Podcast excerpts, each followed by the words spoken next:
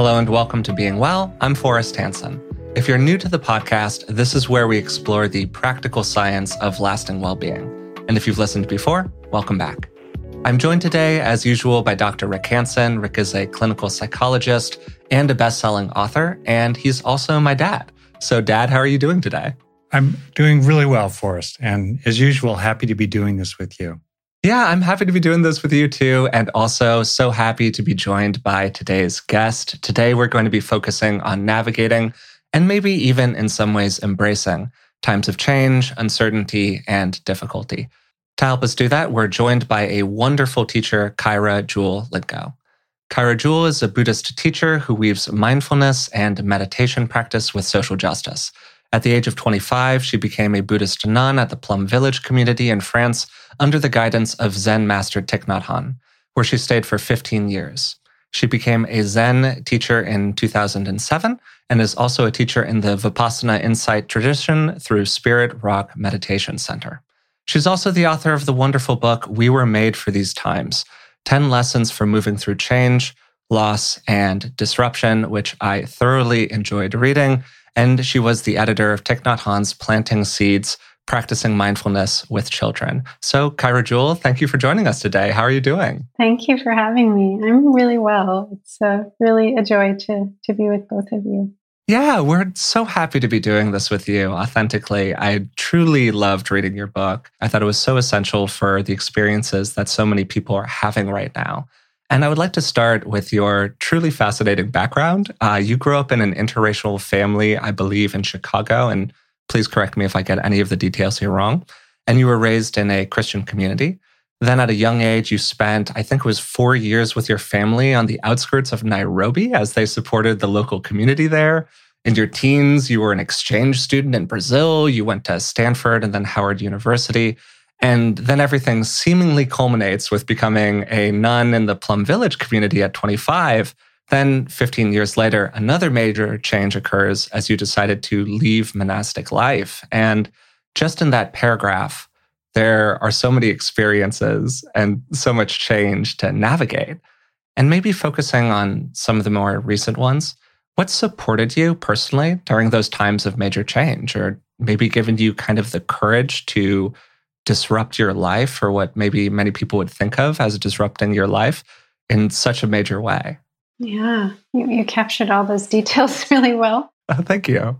I'll just start with the word trust as a I learned to trust that something was holding me throughout these uh, difficult and confusing times and and I was trusting that there was something in me that knew that even though you know what seemed to be out there was so scary and so unknown and um, so unsure and unreliable and not guaranteed what helped me to make you know this big transition out of monastic life for instance was this sense of trusting my own inner voice and a sense of of where i needed to be. And it wasn't all at once that i was able to feel this. It was, you know, just like in Buddhism, faith is verified faith, right? Faith is what we experience, and then we know we can believe in it because we know it from our own experience. And so my trust, I think, was a kind of verified trust that I took a little step and there was something that was holding me up. I took another little step and there was something there even though it felt like I was stepping out into the abyss, you know? Mm. But there was actually, when I trusted enough to put my foot out there, I learned something would come and hold me. So then I had trust to mm. take another step, and then there was something that would come and hold me. So, what did you find that was holding you? Inside you, outside you, or both? Mm. This goes back to when I hadn't yet ordained. I was traveling in India for three months uh, right after I finished graduate school. And just before I went to Plum Village for the first time, I, I got sick on a journey. I got Giardia on a trip. I was by myself traveling overnight from Haridwar up to Dharamsala. And I was so sick, I had to get off the bus in Chandigarh, right at the f- beginning of the Himalayas and the foothills. And so it was dark, it was cold. I I didn't know what I was going to do or where I was going to go.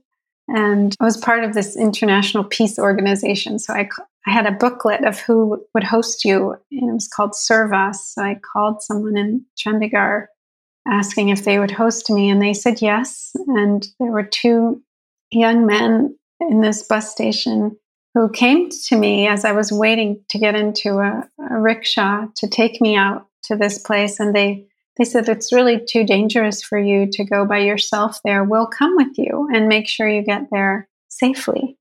They hadn't even been on my bus. They just saw me and and so I was I was so I had never been in this situation before. I was really ill and scared and I was crying into the phone, you know, asking, you know, if I could come and stay with this person. Thank goodness they were with me in this rickshaw because we were with a, the driver ended up being drunk and new to the city and got lost. He got lost and he wanted to let us all out in the middle of nowhere because he didn't know how to get to where we were going. Thank goodness because I couldn't talk to him these two young men were able to say, Hey, you have to take us to the place. You can't leave us here. You know, in a moment like that, I realized something is protecting me. that these, these two young men found me. And I realized if I had always been with friends or with people that I knew, I never would have had that experience of being vulnerable and needing help and then being able to receive the help of strangers. Mm-hmm. So I think from a young age, also because of the work my parents did of service and I think growing up and seeing people who lived in service and who who were supported by the world around them because we did live off of donations. We, we lived off of the generosity of, of people who believed in the work, you know, the adults in my community were doing. That was sort of permeated me early on that, oh, like that works actually like maybe not perfectly but to some extent there really is this exchange in life of giving and receiving and then to have my own experiences of of kindness and i think it's such a blessing that i found plum village and that i found a teacher that i really could take refuge in and that completely changed my life that was an, a building of this sense of this is why I trust because all these things have come into my life that I could never have planned or created for myself. Mm. So what was that? That was that was allowing all these good things to flow into me. Was something much bigger than than me. And so just having those kinds of experiences of being supported, of being cared for. And and I think also once I started to learn the practice, and I really began to get a sense of this flow of, of all that flows into me from my ancestors, my spiritual ancestors, my blood ancestors, my land ancestors, like this practice of touching the earth that Thich Nhat Hanh or Thay, as the students call him, shared with us of, of bowing, prostrating, and really knowing that we are a continuation of all these different lives that came before us that gave me a real sense of faith, of trust, of like there is something that is this heritage, this this stream, and it is really something that like I'm not alone with whatever is arising. I'm not alone, and so I think many different things were showing themselves in my life, in the life of our community, that were really trustworthy. Yeah, I love that, and I think that you already kind of began to answer the next thing that was coming into my mind as you were speaking, which is that it feels like there are these two different kinds of don't know, or these two different kinds of uncertainty, maybe these different feeling tones associated with it. You have some people or some moments in life, one way or the other, where somebody's don't know has a lot of anxiety attached to it. Oh my God, I don't know. You know, that, that is one kind of feeling tone. And then there's the feeling tone associated with whether you want to call it don't know mind or opening up to possibility or whatever it might be. They're both not knowing. One of them doesn't have a better knowledge state than the other, but the tone associated with them is so different. And I have to imagine that you probably still have some moments in your life, even after a very long time of practice, where that first kind of don't know starts to creep into the system and maybe override momentarily the second kind of don't know, which you've really practiced with. And I'm just wondering, for starters, what do you think about that? But maybe more specifically, what do you do when you start to feel that first kind of anxious not knowing creep in to return to your connection to the other kind of yeah. not knowing? Well, I, I definitely agree with you that those two states have really different flavors. And, you know, what was so profound about this choice to leave the monastery was it was the first time in my life I was making a decision that wasn't supported by people around me. Mm. I, I was lucky in my life to be very supported. Yeah. and even then, even then, even when I left the monastery, there was so much love and so much trust from all the years of living together that people didn't judge me or you know they wished me well even it was just sadness they really wished me to stay mm. But but i hadn't i hadn't really had that experience before of of disappointing people mm. and making a choice that that many of the people i respected and looked up to didn't think was maybe the best choice for me so that coupled with not knowing anything about what would come next you know, the manager in me was like, wait a minute, you have everything you need in this life as a nun. And I always thought I would be a nun for my whole life. I could really see how my whole life would would unroll, you know, you know unfold with in within this community in a beautiful way because I had a very beautiful 15 years. Mm-hmm. But it was also really clear that I, that had to shift. That I had to, ex, you know, explore at least give a chance. You know, so I left while I was still in robes, sort of as a as a time to explore. Did I really want to disrobe, or would I come back? So everything in me was like, wait a minute, like these are the people I love. This is all of my identity, everything that I know, and now you you want to take us into the the void of nothingness where where you don't have an identity, you don't have a place to live, you don't have a job, you don't have friends, you don't have money, you don't have food, you know? And so so that caused a lot of anxiety, mm. you know, and I was luckily I, I, had the very good fortune to be able to sit these long retreats at IMS, the three month retreats, just in silence. And it really was an experience of these two kinds of don't know coming very close mm. together and, and this was what was so beautiful that I share in the book from visiting with Joseph Goldstein as one of my interview teachers, because he was like, you know, there's this incredible possibility in the uncertainty that isn't there when you have everything figured out. And that just gave me a different perspective because I was so used to my whole life knowing what I was going to do next you know, I was a good planner. I was good at following through, you know, and I had, you know, good structures around me. It was like, yeah, you do this and then you do this and then you do this. So I was always used to knowing and, and doing that, you know. And here I was like, for the first time, I don't know. I don't know anything about what might come about. And then this opportunity to see that as a great thing, as something that, that could really be very fertile and so, so what I found in this, these long silent retreats was I learned to become more comfortable with the not knowing. Mm.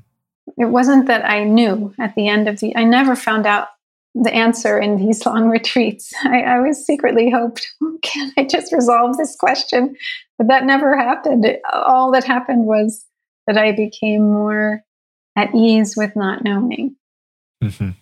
Just so people know, IMS stands for Insight Meditation Society, as you well know.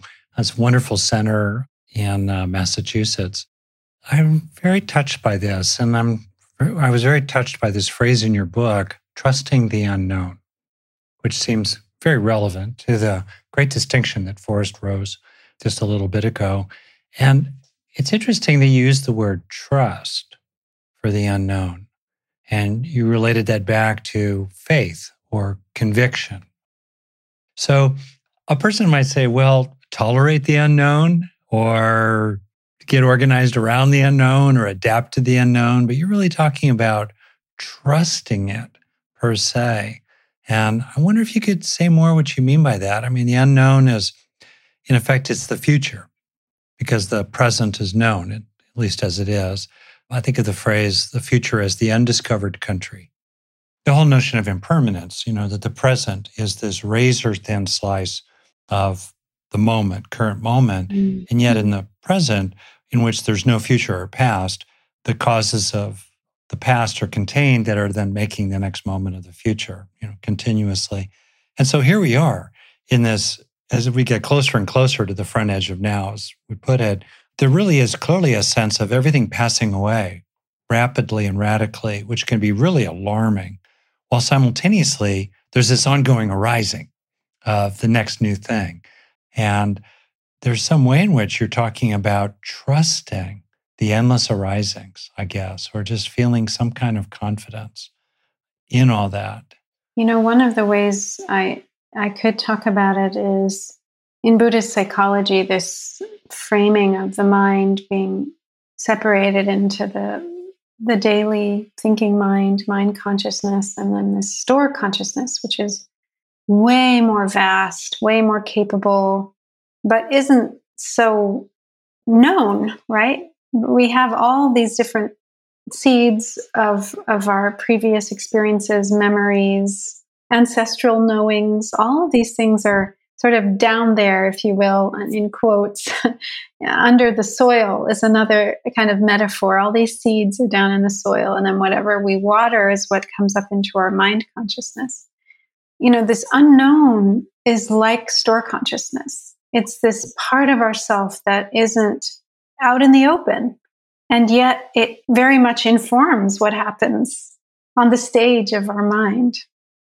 And when we trust our store consciousness, you know, we are working with it. We are able to benefit from it. So, like, you know, when you have a really great idea, you didn't make that happen, right? You don't exactly know where it comes from, how it came about, mm. but it it was growing down there in your store consciousness as a seed. It was waiting for the right conditions, and then poof, there it was, this really good idea or an insight into how to resolve something.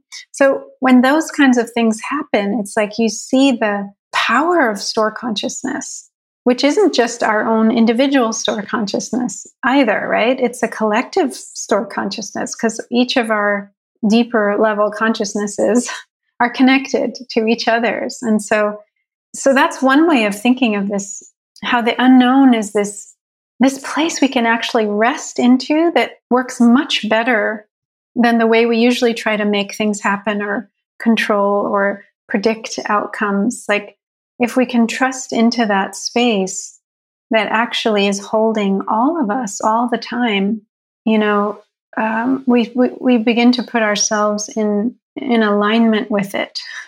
Mm. It's when we think we can control and shape and which we can we can have some influence but we're much better at manifesting things when we are in working with that that unknown. And part of that working with the unknown is to really acknowledge it and to trust it. Mm. that it has it has something we cannot of our own our own will create or or determine part of what's coming up for me when I hear you speaking about this is something that a lot of people have talked about in different kinds of ways, whether it's sort of the Jungian notion of the collective unconscious or its various somatic terms for it. Because for me, it, it, it feels like there's this difference that you're speaking to essentially between contraction and expansion. Mm. The sensory notion that I feel in my body when I'm in that, you know, anxiety, don't know mind space is one very much of contraction. It's the small self, it's the closed mind, it's however you want to think about it. And there's another one which is much more expanded, that there's this feeling of kind of like relaxing out into. Mm. And that's just sort of what came up for me when I heard you talking about mm-hmm. it and it seemed to be very present in the way that you were speaking about it, that sense of sort of obviously it's not a physical act, but there is something about it that feels physicalized mm-hmm. in terms of the relaxation out into mm-hmm. that space of, I don't know, that's in front of us maybe, or it can feel directionally like it's in front of us. What do you think about that in terms of the physical aspect of it? I love that. I, I my body was like, mm, as soon as you said that. Yeah. yeah. It, it, really resonated. One of the things I share about in, in the book is I, I invite people to physically lean back mm. to have this experience of basically letting go because we tend to really lean in and try to you know, tense up and face or figure out what's going to happen, but this sense of leaning back and just mm. resting in what is, you know. So if we're encountering a time of confusion or uncertainty, to actually rest back into that mm. versus this, oh, I got to figure it out, you know? And it can be so, you know, I mean, our nervous systems are built on needing to know. right? Yeah. To feel safe. Yeah. Yeah. It's really counter to kind of where we find our, our sense of safety. Mm. I think it is really something we can train in our bodies. This sense of like floating. Mm, mm-hmm. Or, or hanging, you know, kind of hanging in space or in water, like this sense of like we we just don't know, and that doesn't mean that we're not being held at the same time. I really like that, that idea of just because we don't know doesn't mean we aren't being held. I think mm-hmm. that's a really mm-hmm. wonderful way to put it. And mm-hmm. it's just an incredibly quick note here. I'm not an expert in somatic psychology at all, as a disclaimer, but my partner Elizabeth is training to be a somatic psychologist. And they have a notion in somatic psychology of this idea of finding the back body, which is almost exactly what you were referring to mm. the kind of mm. space in the spine, finding the back, mm. and operating from that seated posture when you're interacting with a client, because mm. it can change sort of the ways in which the tone of the communication flows between the two people. And I, mm. so that just, mm. again, popped up for me as you were speaking and felt very sympathetic with it. Mm, beautiful. If you like being well, I think you'll really enjoy the Dr. John Delony show. Dr. John's show was recently in the top five of all podcasts on Apple Podcasts, which is just an incredible accomplishment, and it speaks to how much value people get out of the show.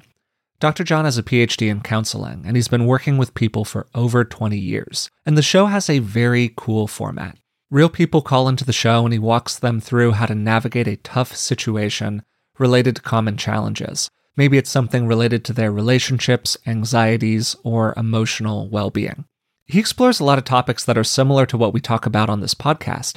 But while we can sometimes be pretty theoretical in nature, the format of John's show just creates a lot of directness and practicality to it. I think it's actually a really nice complement to what we do here on Being Well. No matter what you're going through, the Dr. John Delony Show is here for you.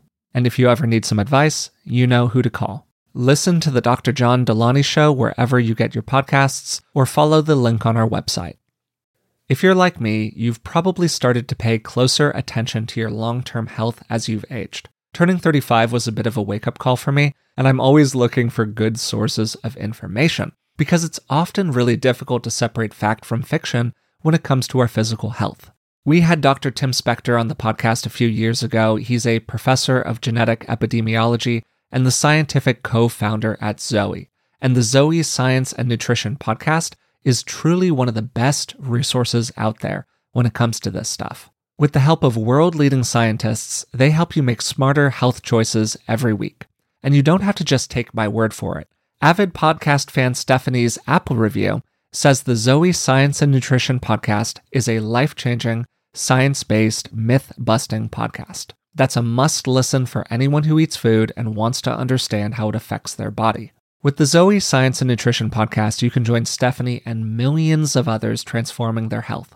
Find it wherever you listen to podcasts. As somebody who's really struggled with skin issues like acne over the course of my life, I know just how great it is to not stress about what's going on with your skin. That's why I'm excited to tell you about today's sponsor, OneSkin. Their products make it easy to keep your skin healthy while looking and feeling your best. No complicated routine, no multi step protocols just simple, scientifically validated solutions. The secret is OneSkin's proprietary OS01 peptide. It's the first ingredient proven to work with the aging cells that cause lines, wrinkles, and thinning skin. And as somebody who's used plenty of complicated routines in the past, I love the simplicity of using their OS01 face topical peptide Just cleanse, pat your skin dry, and apply it twice daily. Get started today with 15% off using code BEINGWELL at oneskin.co. That's 15% off oneskin.co with code BEINGWELL. After your purchase, they'll ask you where you came from, and please support the show and tell them that we sent you. If you're comfortable with it, Kaira Jewel, I would love to make a little topic transition here, which is into something that we've wrestled with pretty frequently on the podcast. And it's a central theme of your book. The uncertain times that we find ourselves in right now, both as individuals and as a collective group of people, are really challenging for many, many different people. And part of what we've described in this conversation so far is this feeling of openness. You know, openness, relaxation, acceptance, the undiscovered country, choose your analogy. But a lot of the things that are going on right now don't necessarily have that sensation of openness associated with them for many people. They're real, real struggles, real challenges COVID, climate change, racial injustice, economic inequality, in addition to so many other issues. And for a lot of people, I think that they really struggle right now to hold the truth of that suffering, the truth of that discomfort, without becoming overwhelmed by it, even if they themselves, their small life, is going kind of okay right now, even if they're buffered by privilege or have not experienced these hardships directly. And I was wondering what sort of supports you as somebody who is so engaged in this work with both holding the truth of that suffering out in the world and those real challenges and not becoming overwhelmed by it or suffused with it in that way. For me, this has a lot to do with joy and connecting with what we love. So, um, this quote of Howard Thurman's don't look for what the world needs, but find what makes you come alive, because what the world needs are people that have come alive. Mm. This is a very beloved uh, Black theologian activist. I just watched a really beautiful documentary on him, by the way. It's free on YouTube called Backs Against the Wall.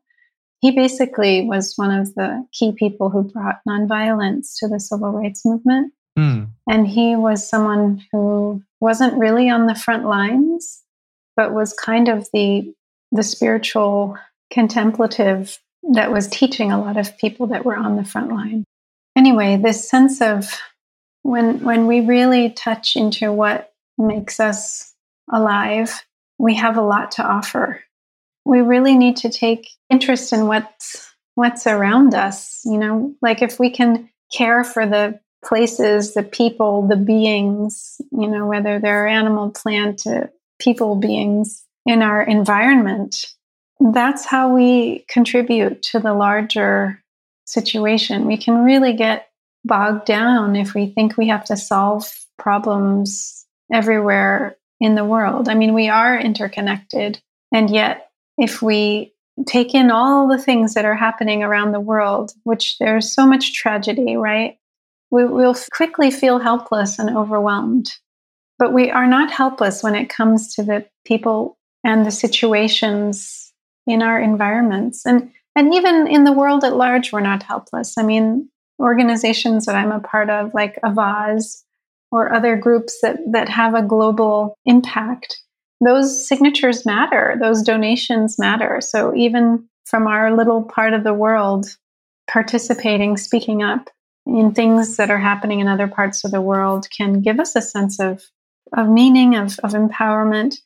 But really, I think the key is to find something that matters to us and to to really get involved in what we care about, whether it's our grandchildren or mm. the elderly people we volunteer with at a senior home or the homeless or rescuing animals there isn't a, a blueprint for how to be engaged. Each of us has to find what is meaningful for us that fulfills us. Because if, if we find things that fulfill us, we'll keep going.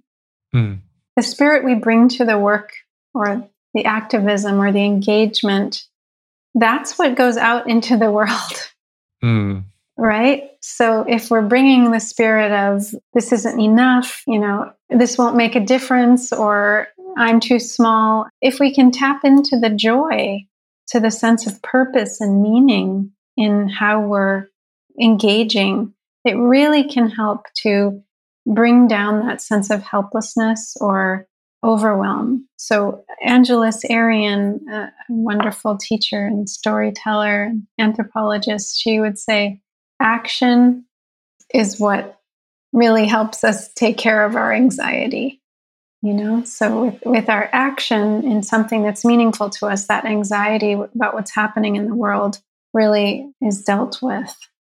Want to almost underline, for me at least, several headlines, um, takeaways, big takeaways from talking here. One is this notion that it is actually the trust in underlying positive forces, whether it's in storehouse consciousness or our own narrowly defined human unconsciousness or in the web of life extending into our ancestors and the whole natural world. It's the trust in all that which buoys us, all that gives us life, that actually helps empower its flow through us. Mm. So it's the trust in it yeah. is an active agent. It's a catalyst of that. Yeah. Like, okay, good takeaway. Mm. And then another one, especially for a guy like me, I think of the metaphor of, you know, the river of life, right? And I do think a lot of people are just sort of swirling down the river, you know, rudderless, motorless, confused, entertaining themselves or despairing, whatever they might be doing, but they haven't really turned on the engine and, you know, in some sense, mm. taken responsibility. Mm for directing their own craft. So I'm definitely a motorboat kind of mm. guy to a mm. fault on the one hand.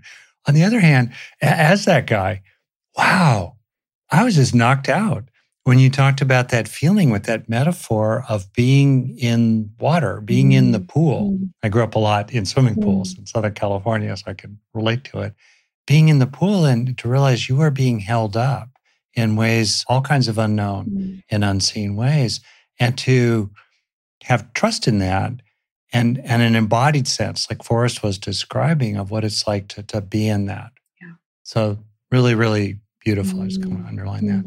And then third headline, as we talk about how to deal with the world in which, as Forrest put it in in the notes we had to prepare here, a lot of people, me included, have really quite comfortable lives while also feeling a lot of discomfort at the suffering of others.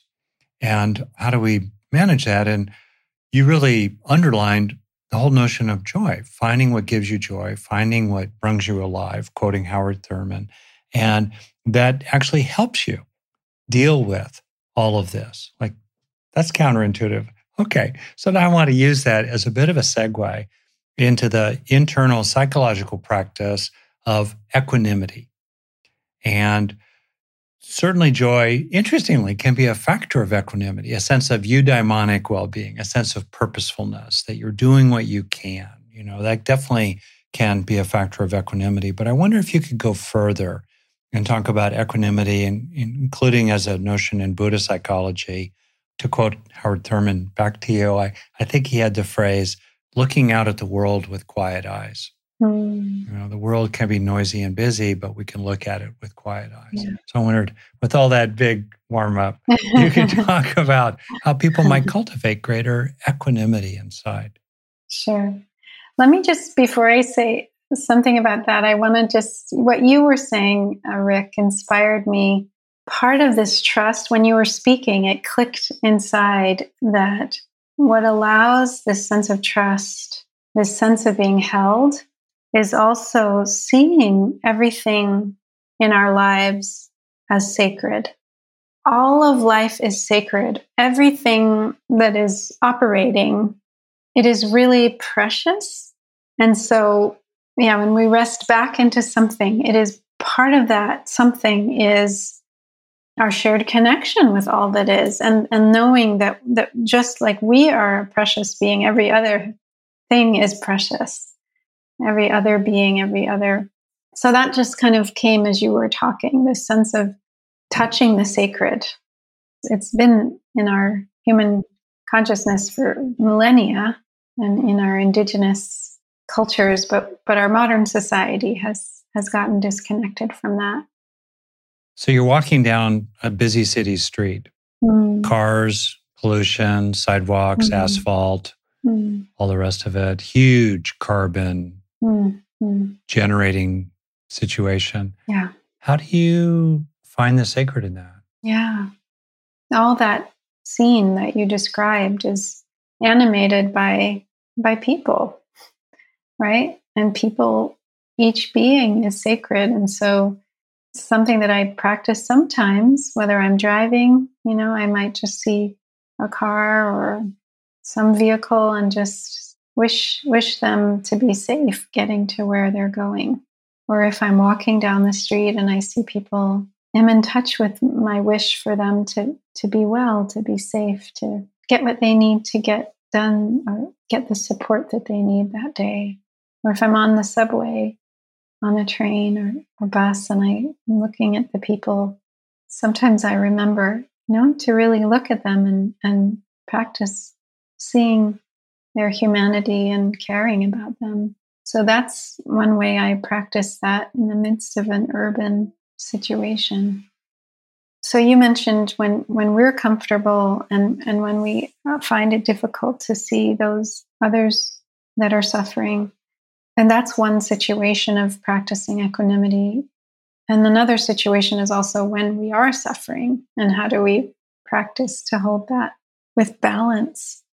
For my life, when I have been in times of suffering and couldn't change that situation, it really helped to rest in the acceptance of it as it was. So, being with a, a, beloved family member who, well, I was about to lead a retreat and had to help a family member who needed to be in the hospital. So, helping them get to the hospital in the midst of a flu that I was starting to get. So, I'm like, overnight in an emergency room waiting for this family member to be admitted and I'm feverish and coughing and having chills and a headache and 2 days later I'm supposed to lead a retreat by myself. and I'm like oh boy. And what really helped in that moment was just realizing all I can do is be right here with what is happening and uh, worrying about how I'm going to get that retreat done is not going to help. But I can be here. I can be compassionate towards my physical suffering. I can be, you know, in touch with my worry for this loved person who has to be in the hospital and not make that worse. But basically, not res- resisting what was happening was what I found really helpful in a very difficult time to, to not add to the suffering that was already there. You know, then I found I went and I taught that retreat. I got better, and pretty soon, you know, I could be fully there with everyone. And it was a good retreat. And, and my family member ended up, you know, staying in the hospital for a while and then coming out and being okay. So life makes its way, and it's and there's suffering along the way, but you can make it much easier versus harder by how you deal with the suffering. Mm. And so that's that's in that kind of situation. And then, you know, when it comes to other people's suffering, or just in general, if the situation is such that we can't change it, then working with it to do our best within that constraining circumstance, to be our best, to support others to be their best, and then to also let go, to not be attached to how things will be, should be, but I, I really want to emphasize that equanimity isn't passivity. It's not indifference. It's not, oh, well, throwing up your hands. You know, it's, it's, someone asked me on a teaching, what's the difference between giving up and surrender? you know, because it's not giving up. It's not saying, oh, I can't do anything. It's not helplessness, but it is the sense of the peace in my own mind really contributes to the peace around me. Mm. So if there's a very disrupted situation around me. Equanimity allows me to have peace within that disrupted situation. So I'm not adding to the disruption with all of my inner turmoil. The situation is there, and I'm going to be as responsive as I can to reduce the suffering in me, around me. And equanimity is this place where I can center myself, where I can stay steady and see the situation clearly. You know, this quiet eyes of, of Howard Thurman, the eyes through which you can see things as they are. If your eyes are very noisy, you don't see a lot of what's happening. And so equanimity is so crucial because it actually helps us perceive correctly. Mm. And then what we do in response is so much more relevant and, and appropriate. But we can't do that if our eyes are clouded by all of our agitation. So, really, equanimity is like it's the opposite of giving up. It's really like, no, it's so important that we, we be able to be our best especially now, right? Because that will make all the difference, actually, is what's happening in our minds as mm-hmm. things get more and more out of control. Like this story of, of Thich Nhat Hanh's that with all these people fleeing Vietnam in boats, overcrowded, not enough food, super high levels of fear and panic and stress. And, and he said, if just one person can stay calm in that boat, the whole boat has a chance to survive. Mm. And so equanimity is about that, is about how do we keep our own minds steady? Because a lot of people are depending on us, mm. actually. Yeah. I'm really glad you've you've emphasized this point, Kaira Jewel, um, partly because a number of your examples are about things actually working out. You know, you did make it to that place of refuge back then when you were in India, mm. and your your relative did turn out okay out of the hospital. It did turn out okay, the teaching retreat. And there are a lot of times and situations, as you well know, where things don't work out, yeah. where there is no remedy for the injustice, mm-hmm. where the loss is never repaired. Mm-hmm. I mean, mm-hmm. there, there are many times where things don't work out. Yeah. And it seemed a little bit for a while that you were talking about taking faith in the fact that eventually things will work out, even at the global scale in addition to whatever sense you might have of the underlying ground that holds us, you are also really emphasizing here toward the end the internal psychological factors of equanimity, that inner quiet, that inner peace, that, that stability, that calm, the not reacting to the reactions that are arising in the mind. You know, greed, hatred, anger, delusion, sorrow, heartache, and so forth may arise in the mind but they do not invade us and remain. As Forrest quotes the Buddha actually in saying, right? Uh, there's an inner shock absorber. We don't react to those reactions. We're not yet perfectly yeah. awakened. Reactions still arise inside us, understandably, but we don't react to them. They don't mm-hmm. pierce us to the core of our mm-hmm. being. Anyway, I'm just really glad that you've emphasized these these these aspects. Yeah, thank you for for that beautiful framing also of like shocks happen, but we don't have to react to them inside of us. That's really beautiful.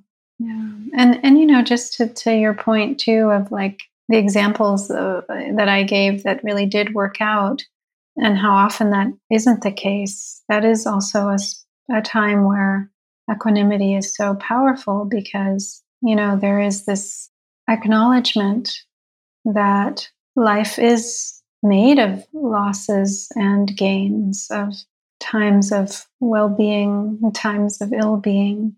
That's part of the wisdom of equanimity, is just that longer view of seeing our ancestors have gone through pandemics before. You know, maybe mm. maybe they haven't faced human made mass extinction, but you know, there's there's something in our very being that also we can rely on that has that has a great resilience. Mm.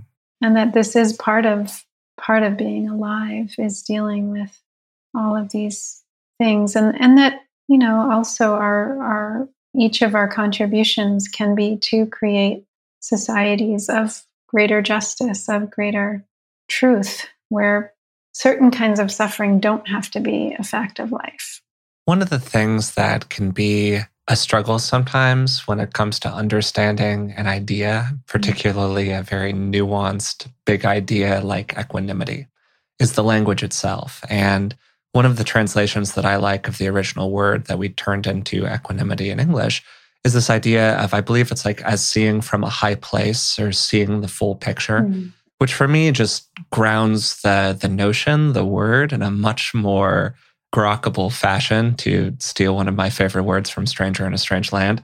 It, it just feels a little bit different than this kind of cool notion of equanimity that we sometimes develop inside of our culture. And so there are these kind of two aspects to it that I think you're speaking to. First is a, a peace with arisings and passings. Things appear, things fall away. And in both conditions, whether things work out or they don't, however you want to think about it, we can have an equanimity directed toward them. And the second aspect of it is that seeing clearly, seeing what is true, not having the delusions of the mind appear throughout that process, and really being present with the truth of the suffering or the reality of what we're doing as a you know as a collective species whatever it might be. And it's one thing to kind of engage in both of those practices comfort with the rising and passing comfort with the clear seeing when we're in maybe to return to what we were talking about at the very beginning that kind of back body place when we're on balance when we're in our center when we've got things comfortably going on around us. And it's quite another to do that when we're not, when we're in the kind of anxious, don't know mind, maybe. And there's probably somebody who's listening right now who's facing a challenging moment. They're going through a period of difficulty. They're facing losses in their life. They're overwhelmed. They're taken off of their feet. They're not in that centered place. And I'm wondering for you, as just like such a deeply practiced person, what are some of the things that you do to kind of return to that bigger picture feeling when you get tossed off of your center or when mm things get challenging for you in your life? Yeah. You know, one of the things is to remind myself that this is part of how it goes. you know, that it's not, this is not something wrong yeah. you know, that's part of not taking it personally because we always want to mm. be like, what did I do that made this mm. happen? Why am I experiencing this? I don't want this. This shouldn't be happening. Some, and for sure, there are definitely, there's great injustice and oppression, and there are things that should not be happening for sure. And having an awareness of this bigger picture view that you spoke to can really support us this I write about in the book when I looked at Derek Chauvin's mugshot. Mm, you know, mm. I, mm-hmm. I really I thought this is a really lost person. You know, in the other images we saw of him on the video, it was very easy to me to sort of categorize him as someone cruel, someone, you know, ignorant, someone in power who was very cut off from their own humanity. But when I saw his mugshot, I saw a vulnerability that I hadn't seen in these other times. And I thought, he really looks lost. And and it was an opening a door to just a meditation of like, how did he come to be the way he he he mm. You know, he didn't create himself like that. Like he is a product of a whole society, just like each of us are a product of a whole society. And the history of policing and white supremacy and the history of the whole United States. And so, this one way of dealing, of, of, of facing a really difficult situation of anxiety is to, to see if we can see other sides of how the situation has come to be. I mean, that's maybe a bit more of an advanced practice, but I mean, it's one that you can build to but maybe yeah. to ask someone right in a moment of anxiety to do that is a little a little too much but but it it is an important piece of of seeing um, we we are all interconnected and so in a situation of injustice or oppression violence we need to take good care of ourselves or or anyone who's being harmed and equanimity also means to see at least eventually, how everyone in that situation, perpetrator, you know, is also some kind of victim. We are all c- created by the systems that that surround us. It doesn't mean we don't have responsibility, but it it means we can we can hold those in our lives with greater compassion with which is really freeing it really frees us up from so much suffering when we can see how they came to be the way they are, how the situation came to be the way it is. It's part of why we really need to study and learn together and unlearn together how white supremacy works, how you know capitalism, racialized capitalism, how all these structures function to create harm and very intentionally and to, to see how we can extricate ourselves and create new models that that really do care for for everyone so that's a bigger bigger answer and maybe a, for someone who's sort of like first aid for for anxiety in terms of equanimity would just would say really giving ourselves space to to feel what we're feeling that that mm-hmm. it's not wrong mm-hmm. to feel anxiety it's not you know this sense of really feeling it in the body. You spoke about your partner being a somatic psychologist. If it's anxiety where do we feel it in our body? Can we bring a hand there to support? Can we expand the feeling in the body? Not something we would normally think to do. Who wants more of anxiety? But it's actually not creating more it's allowing the anxiety to become more diffuse by giving it more mm-hmm. space. Mm. So this whole thing of leaning back of you know, if the back body of is creating space is like this emotion now has more room, so it becomes more tolerable. Part of equanimity mm. is being able to be with what's difficult.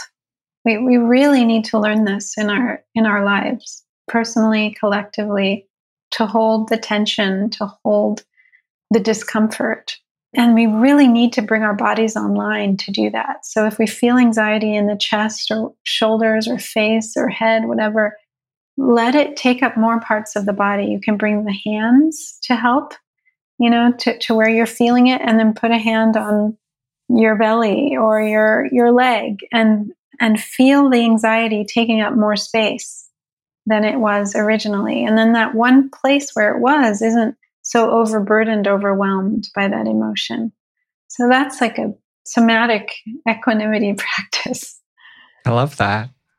That's really a good one. Thank you. Well, you know, in addition to clearly the wisdom in your words, there's such heart and practice transmission coming through them. Mm. And frankly, one of the things that I draw on when I'm troubled or anxious is the feeling of being with key people. Mm. And you're one of the people that I can touch on mm. the feeling of being with mm. as a refuge and as a mm. like a healing balm, um, a cloak mm. of comfort when I'm troubled.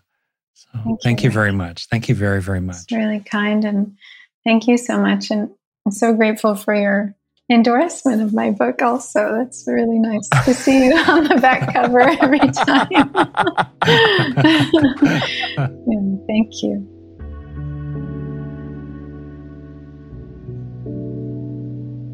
Today, we had a wonderful time speaking with Kaira Jewel Lingo about how we can better deal with times of change, uncertainty, and difficulty. And I just want to start by saying that I really appreciated and enjoyed this conversation personally. I found it truly moving at times, and there was so much in it that I'm going to take into my personal life. We began by talking about trusting the unknown and embracing moments where you truly don't know what's going to happen next. We explored a lot during this part of the conversation. Kaira Jewel talked about opening to the unknown. We talked about the physical sensation that you can find in the body where you move from the closed, anxious kind of don't know mind to a very open and spacious and expansive version of don't know mind. Kaira Jewel mentioned the fertile ground of possibility that's inherent in times when we don't know what's going to happen next, that maybe isn't as present when we have sort of a very closed, fixed perspective. We spent some time discussing that difference between closed don't know mind and open don't know mind. Uh, we used a number of different analogies and really got into kind of the somatics that underlie it. We then turned toward our second major topic, equanimity. And I began by asking Kaira Jewel what she does to hold both the reality of suffering out in the world and the reality of her own suffering alongside this feeling of spacious openness. Clear seeing married with a comfort, ultimately, with the arising and falling away of all things. One of the things that she emphasized a number of times is this kind of balance a balance between truly taking action out in the world, because action can bind anxiety. When we know that we're doing something to help alleviate pain and suffering, it can become a lot easier to hold the truth of that pain and suffering. She brought many different things together in her answer. First, she emphasized action. Action binds anxiety. When we take action out in the world, that's both useful psychologically, it helps us feel better about whatever it is that we're experiencing. And it's also useful practically. We're contributing in a positive way to a cause that we might care about. Then she talked for a while about practicing with our secondary reactions to things or the kind of psychological formations or constructs that can emerge around the pain that we do experience. We're all going to experience pain in this life but we don't have to add pain to that pain. And that's often what happens when we react to the pain and get swept away by it in negative ways. And then, third, she talked about what might be called a kind of ultimate peace, a comfort with the arising of things and the falling away of them. Sometimes things work out, sometimes they don't. And in both conditions, it's important to carry a kind of equanimity. She told a wonderful story taken from her teacher, Thich Nhat Hanh, where she talked about people in boats fleeing conflict in Vietnam. If even one person in the boat can stay calm, then the whole boat has a far greater chance of success. I then asked at the end what helps Kaira Jewel move into a greater stance of equanimity, that combination of both clear seeing and comfort with that arising and falling away when she herself goes through a time of difficulty or when she's taken off balance and off of her center. And she gave this really lovely practice as a kind of quick first aid intervention that I'm definitely going to be using in my own life. She talked about tuning into the bodily sensations that can accompany anxiety, and then maybe even expanding them, which can sound a little strange if you've ever wrestled with anxiety before, as I have. Why would I want more anxiety? But the point isn't to increase the amount of anxiety you have. The point is to give it somewhere to go, allow it to spread, allow it to open, allow it to soften. A lot of the time, we have the experience of anxiety being held narrowly in a body part, or at least that's true for me. If I have anxiety in my chest, that can feel very constricted and constrained. What happens if I let the anxiety spread from my chest to my stomach? and then maybe to my legs, to my feet, to my hands, to my head. What I experience when I do that is that it feels like the total amount of anxiety goes down rather than going up because it's getting almost thinner across my body. And then I can sort of just release it and let it go somewhere else.